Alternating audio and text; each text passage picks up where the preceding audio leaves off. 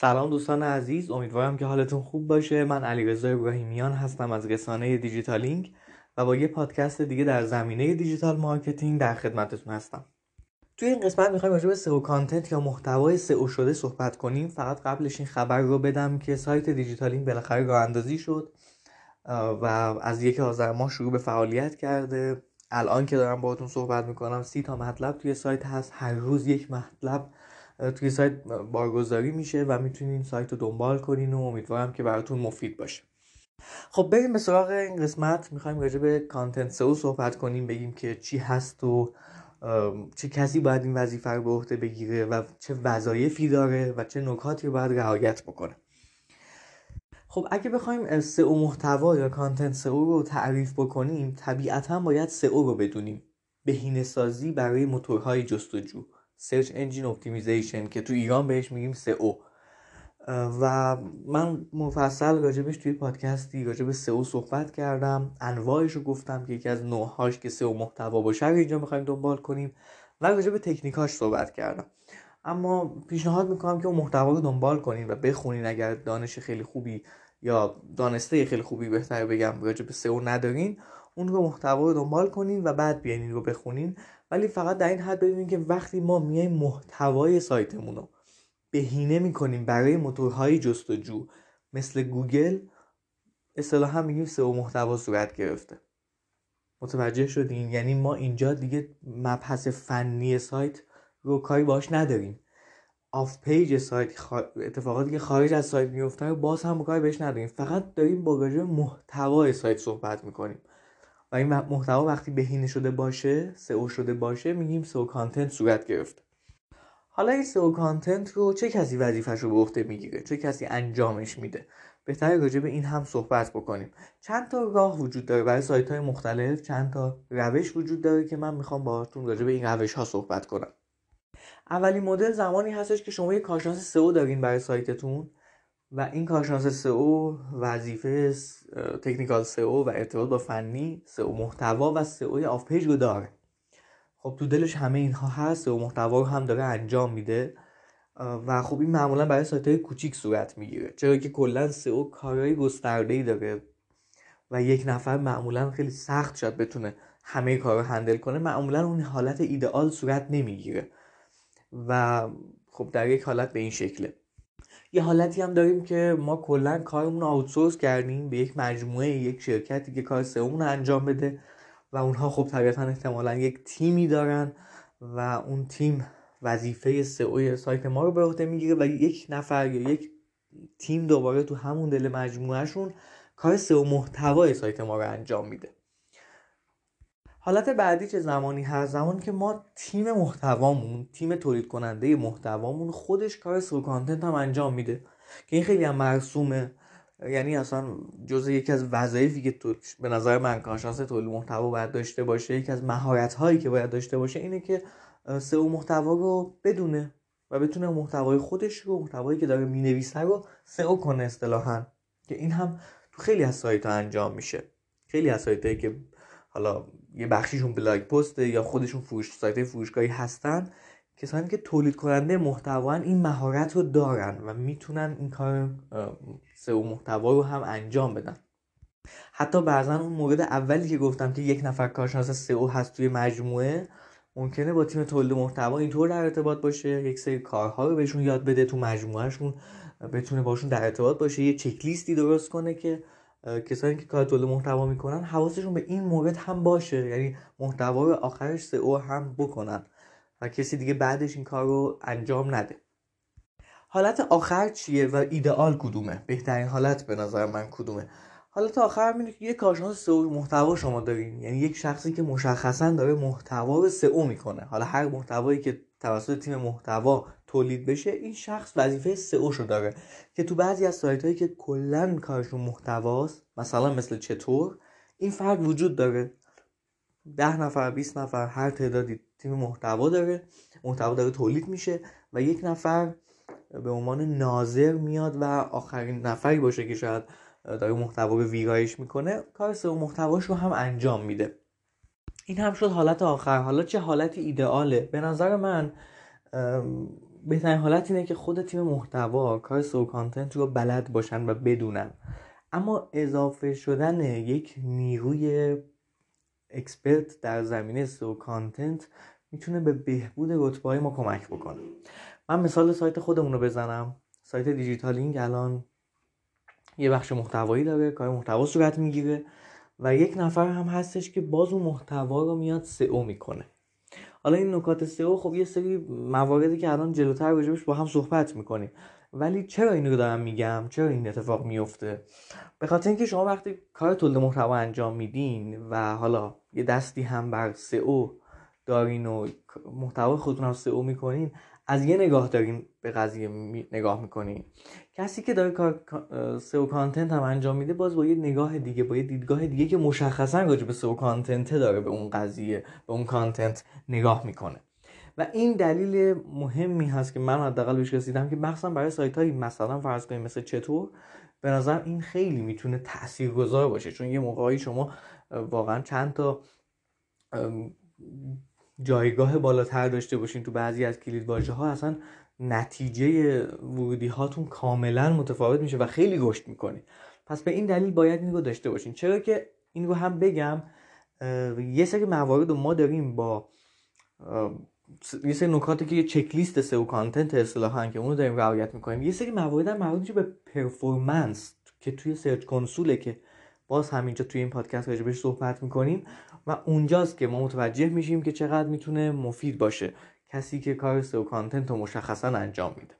خیلی خوب عالیه. پس ما دونستیم که الان SEO content چیه و چه کسی وظیفه‌شو داره. حالا بریم به سراغ اینکه چه نکاتی باید توش رعایت بشه. نکات خیلی ساده است. من می‌خوام راجع به تک تکش باهاتون صحبت بکنم و مثال خودمون رو بزنم مثال سایت دیجیتالینگ رو بزنم. از ابتدا اگه بخوایم راجبش صحبت بکنیم قبل از اینکه اصلا بخواد محتوایی وجود داشته باشه معمولا یه تحقیق کلمات کلیدی صورت می‌گیره. یه کلید یه keyword research صورت می‌گیره که ما اصلا بدونیم راجع به چی باید بنویسیم. چیا search میشه و ما بر اساس اون بیایم محتوامون رو بنویسیم. که این تحقیق کلمات کلیدی برای هم blog post هم پست های بلاگ محوره هم برای فروشگاه اینترنتی برای صفحه محصولاتشون.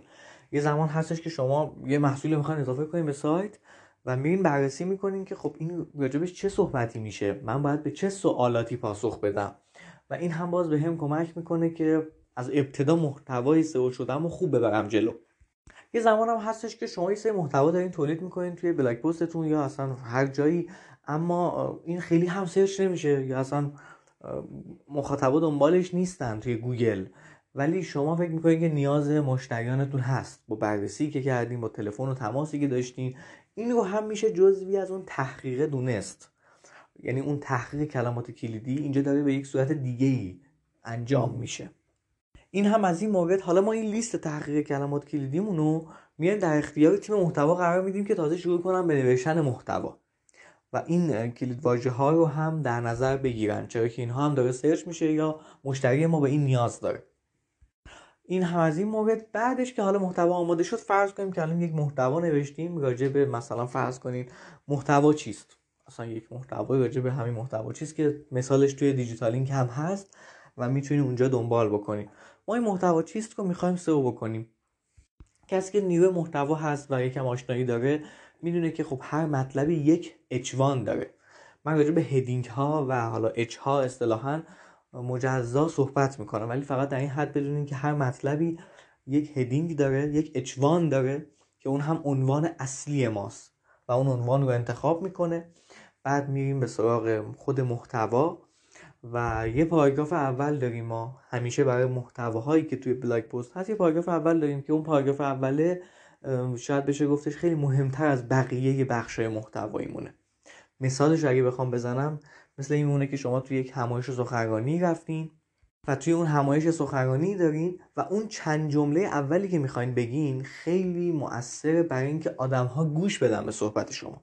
توی مقاله هم همین اتفاق میفته حتی توی صفحات فروشگاهی مثلا یک محصولی که توی دیجیکالا وجود داره هم باز همین اتفاق میفته شما اون محتوای اولی که دارین راجع به اون محصول میگین اون چند خط اول خیلی مهمه. اون پاراگراف اول هم هم برای گوگل هم برای کاربر مهمه. این رو خاطرتون باشه. ما اینجا برای کاربر داریم محتوا می نویسیم اینجا باید بهش دقت بکنیم. ما اینجا یه کارشناس سئو محتوا نمی‌ذاریم که محتوامون رو مثل ربات بکنه. نه ما قرار هستش که این کار انجام بدیم برای اینکه گوگل هم بهتر بفهمتش و گوگل هم چون کاربر رو دوست داره و حرف اون رو در واقع تایید می‌کنه ما اینجا داریم محتوا برا اون می‌نویسیم. فقط یه سری نکات رو توش رعایت می‌کنیم. پاراگراف اول هم خب احتمالا اگر کلمه یا کلمات کلیدی داریم توی اون میگنجونیم. میگنجونیم هم به این معناست که قرار هستش که کاملا با مخاطب صحبت بشه. نه اینکه به زور بیایم یه کلماتی رو بچپونیم. اینا اینو کاملا با سراحت میگم چون این اتفاق میفته ما قرار نیست این کار رو انجام بدیم. و اینجا دیگه حالا با اون کلمه کلیدی که داریم این کار رو انجام میدیم. خب اینم از پاراگراف اول که ما میایم این کلمات کلیدی رو به نوع کاملا طبیعی در پاراگراف اولمون میاریم. یه موقع هم هستش که شاید خیلی سخت و دشوار باشه و این کارو نکنیم تو خط اول نیاریم بیایم چند تا خط بعدی بیاریم. هیچ ایرادی نداره.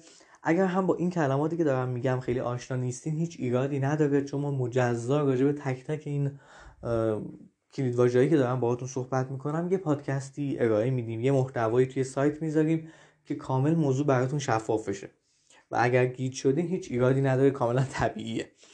این هم از پاراگراف اول و موردی که باید توش رعایت بشه و این هم بگم بهتون که این کلمات کلیدی ممکنن که خودشون یا کلمات هم خانوادهشون توی محتوای ما وجود داشته باشن.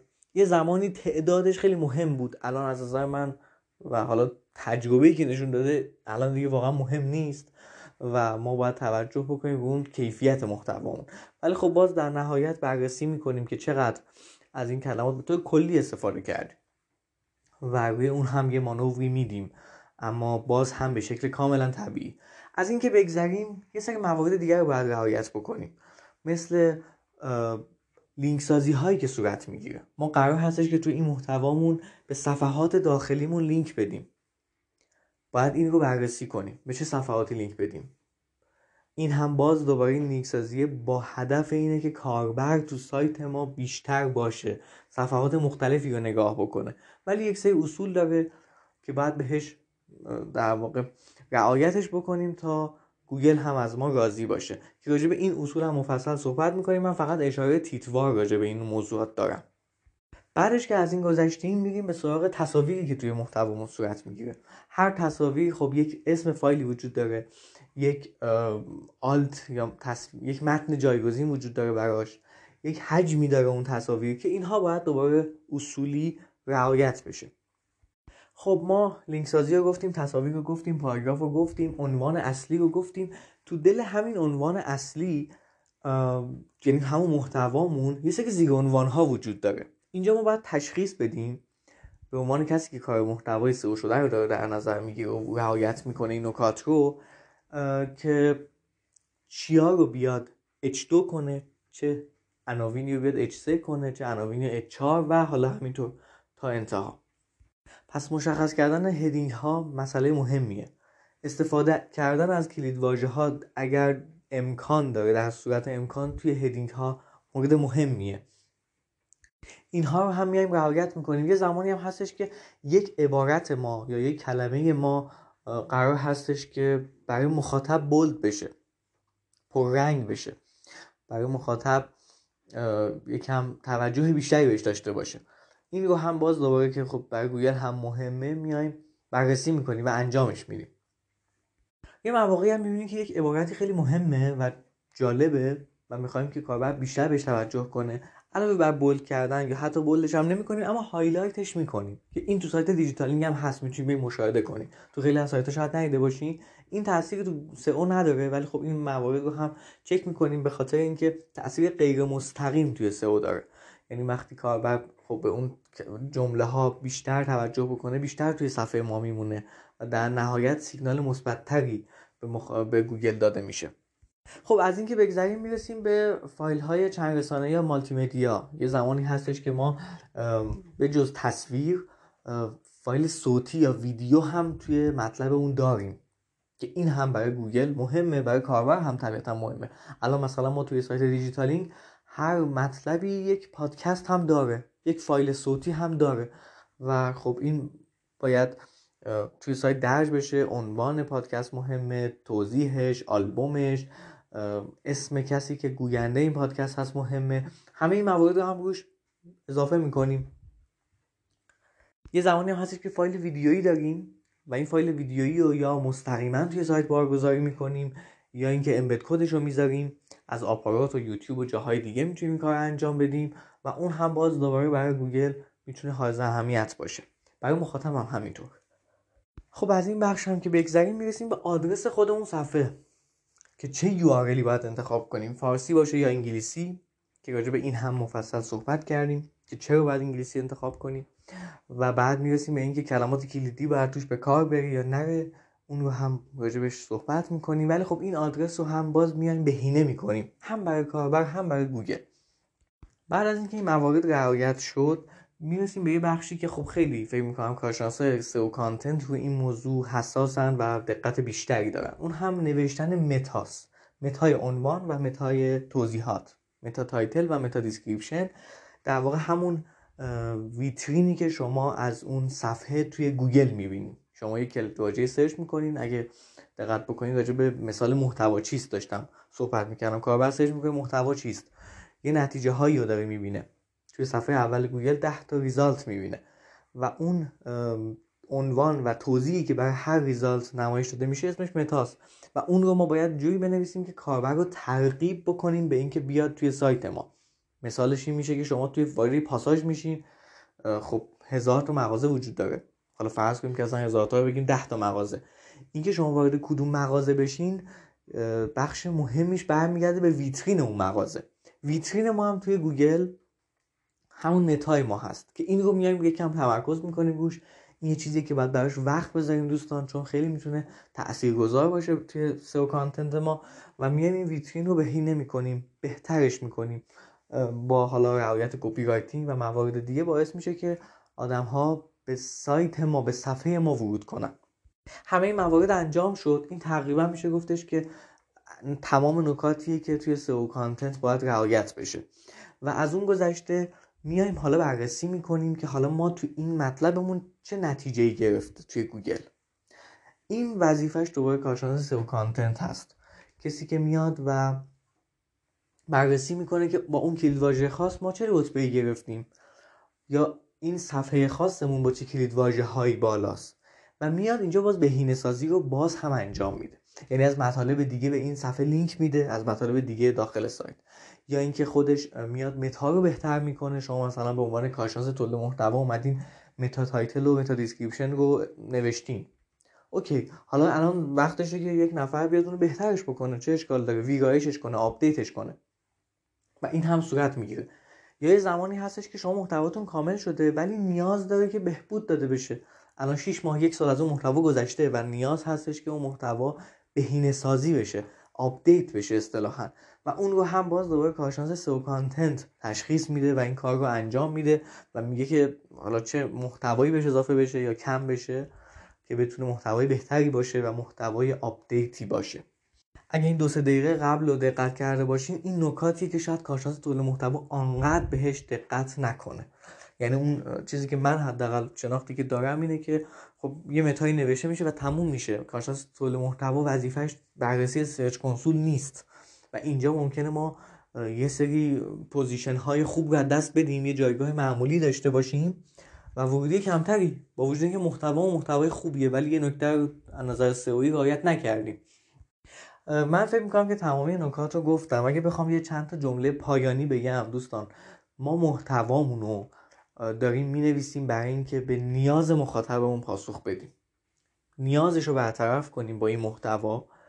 و حالا نقش سئو محتوا اینجا کاملا داره به ما نشون میده که این هستش که ما بیایم این محتوا رو به شکل درستی به کاربرمون نشون بدیم تو فضای وب که هم خودش دوست داشته باشه با کارهایی که داریم انجام میدیم با این لیستی که ساختیم هم گوگل دوست داشته باشه که بتونیم نتیجه خیلی بهتری بگیریم.